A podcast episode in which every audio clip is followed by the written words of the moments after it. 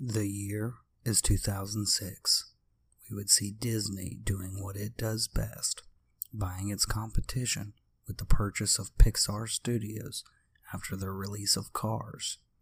In another movie about race cars, comedy fans would witness Will Ferrell and John C. Reilly coming together for the first time in Talladega Nights, giving birth to quotes that will live forever. I know you're saying, if you're not first, you're last right now. Abigail Breslin would remind people to be themselves by dancing to Super Freak and Little Miss Sunshine. Martin Scorsese would direct that year's Best Picture film, The Departed. It climaxes with all of Matt Damon's lies being revealed. At this same time, a man named Diego Pillco was trying to cover up his crimes from the police and the world.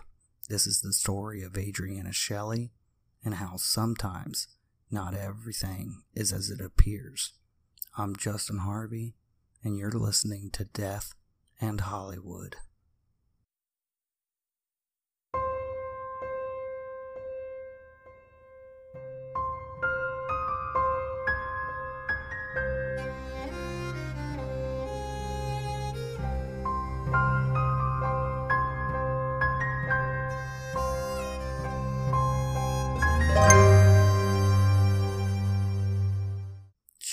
Was born in Queens, New York. She started acting at the Stage Door Manor at the young age of 10 years old. She would have her professional debut in a theater production of Annie when she was still at Jericho High School. She then attended Boston University and majored in film production, but dropped out in her junior year and headed back to New York. In 1989, she would link up with indie filmmaker Hal Hartley and star in two of his films back to back, starting with The Unbelievable Truth and Trust.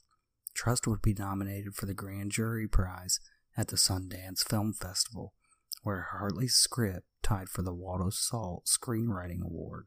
Over the next few years, she would guest star in Oz, Law and Order, which has a surprising amount of characters from Oz, but that's another story and over two dozen Broadway plays, most of these performed at Manhattan's Workhouse Theater.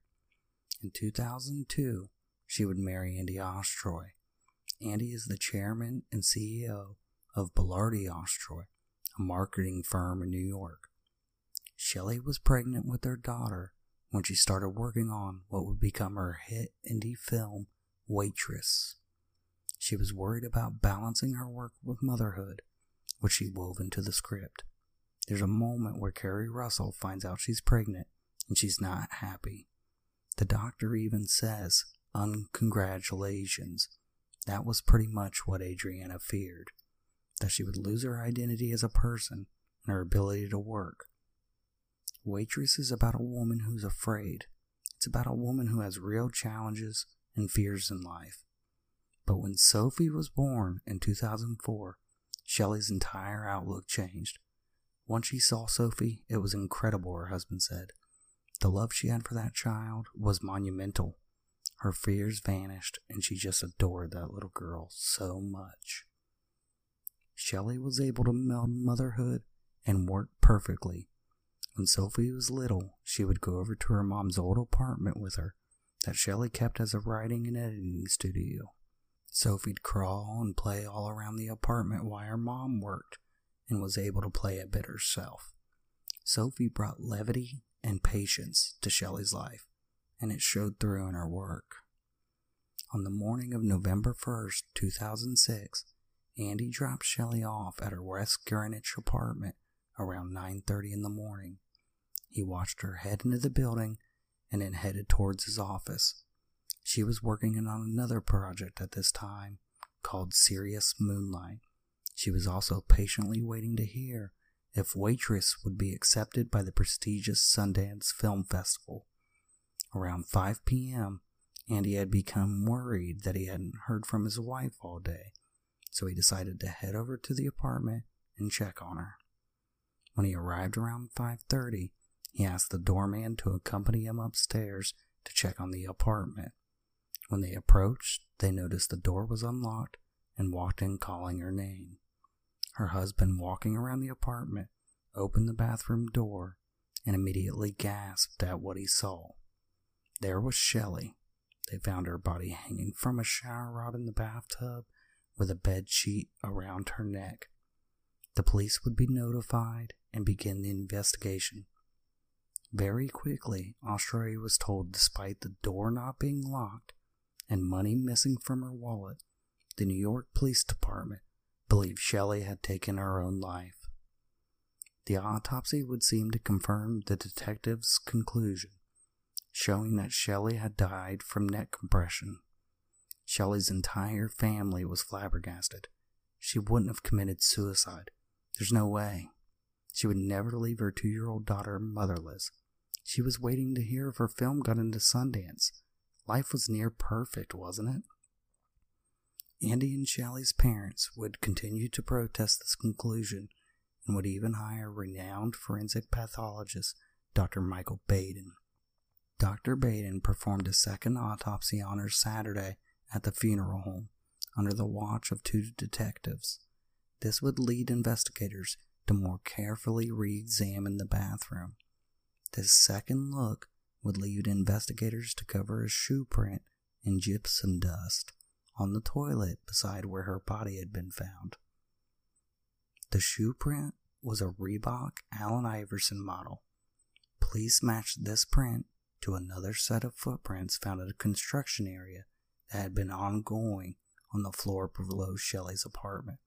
This would explain the gypsum dust found in her bathroom. Investigators approached Luis Hernandez, the construction supervisor, who also happened to own the apartment building. Luis would tell police about one of his employees that would regularly wear sneakers to work. Luis would say, But you're looking at the wrong guy. He's a good kid. This kid's name was Diego Pillco. Diego Pillco, as it turns out, is a 19 year old Ecuadorian undocumented immigrant. He had found his way from Ecuador and into Mexico.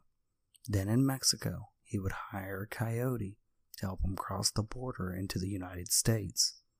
In July of 2006, he would cross the border and head to Brooklyn where his cousin was living. It's there he shared his cousin's basement apartment in Brooklyn, which also was owned by his employer. Diego would work six days a week for Luis on various construction jobs. His day off, he would work as a substitute super of the apartment building he was living in. Why was he working so much?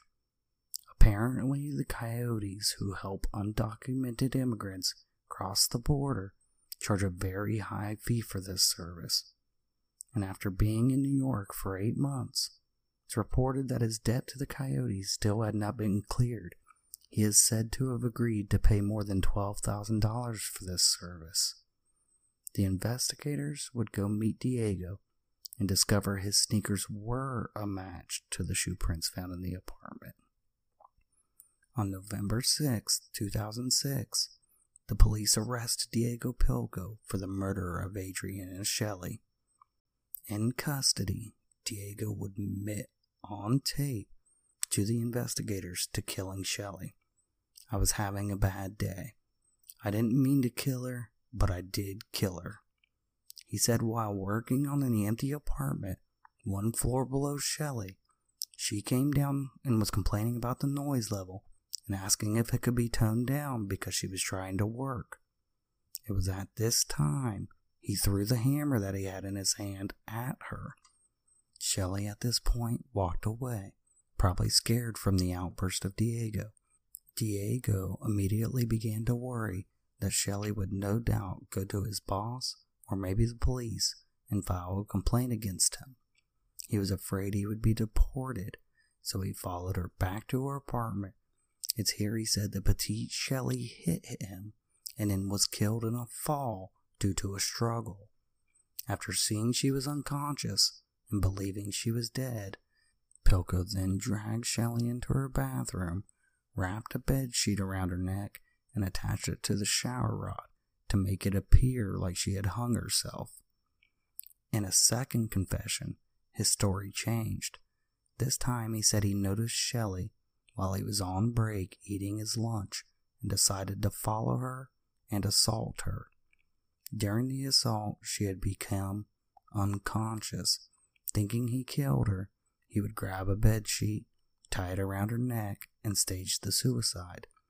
This rang more true to police because there was no evidence of gypsum dust on Shelly's clothes or shoes.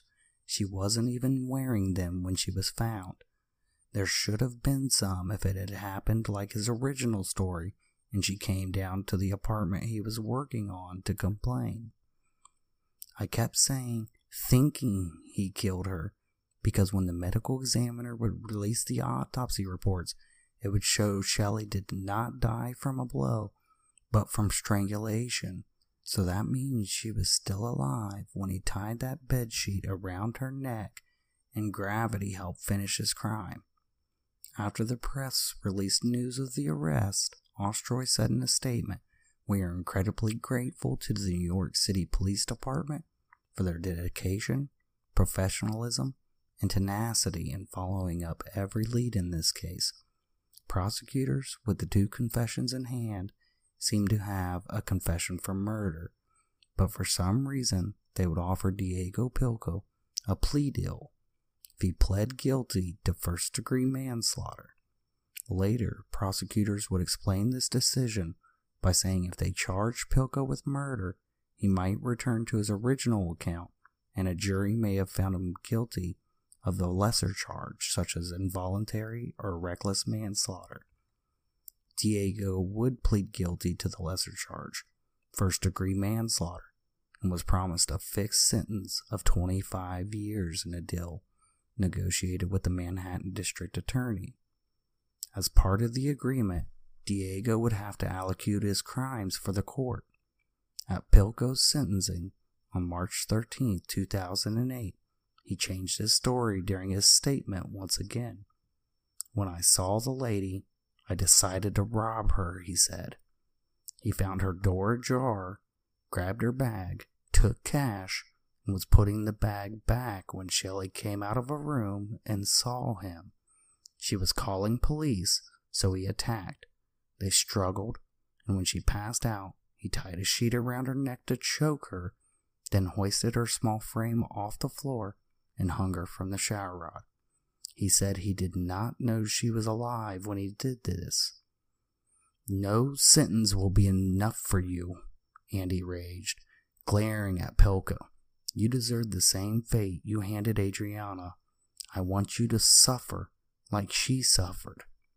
You are nothing more than a cold blooded killer, a murderous beast who was intent to rob and then silence your innocent victim.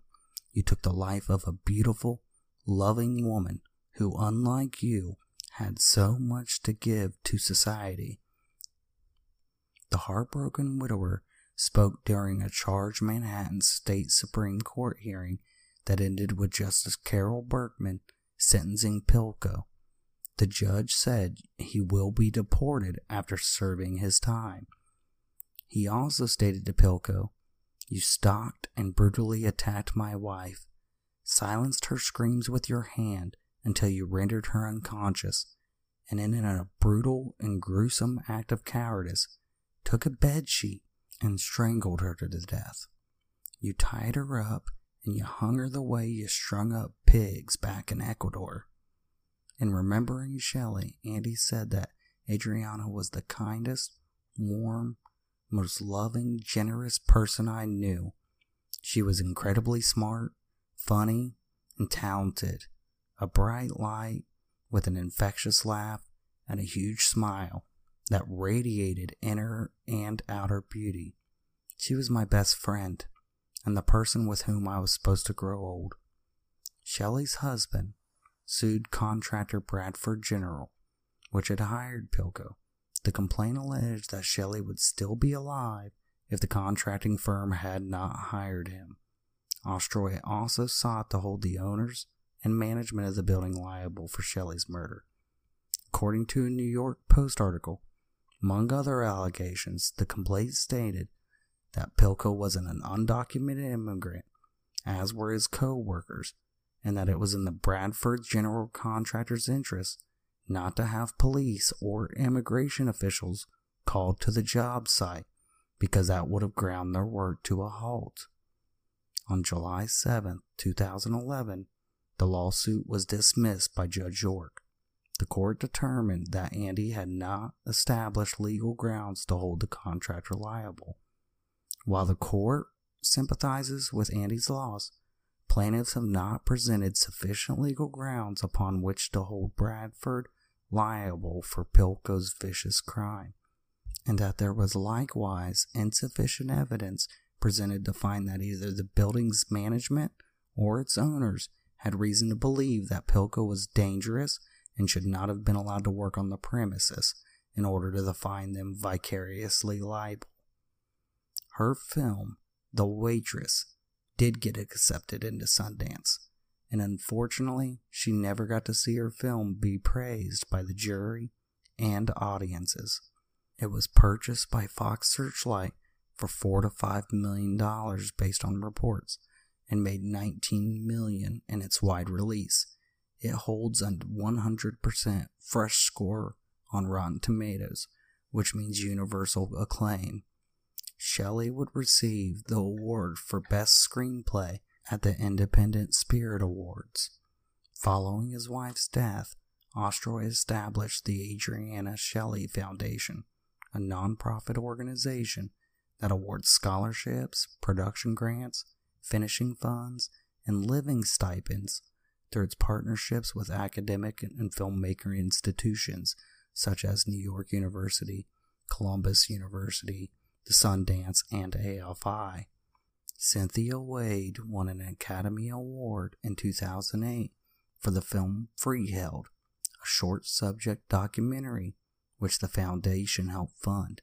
As part of its annual awards, the Women Film Critics Circle gives the Adriana Shelly Award to the film that most passionately opposes violence against women. Ostroy also spearheaded a move to establish a memorial to his wife. On August 3, 2009, the Adriana Shelly Garden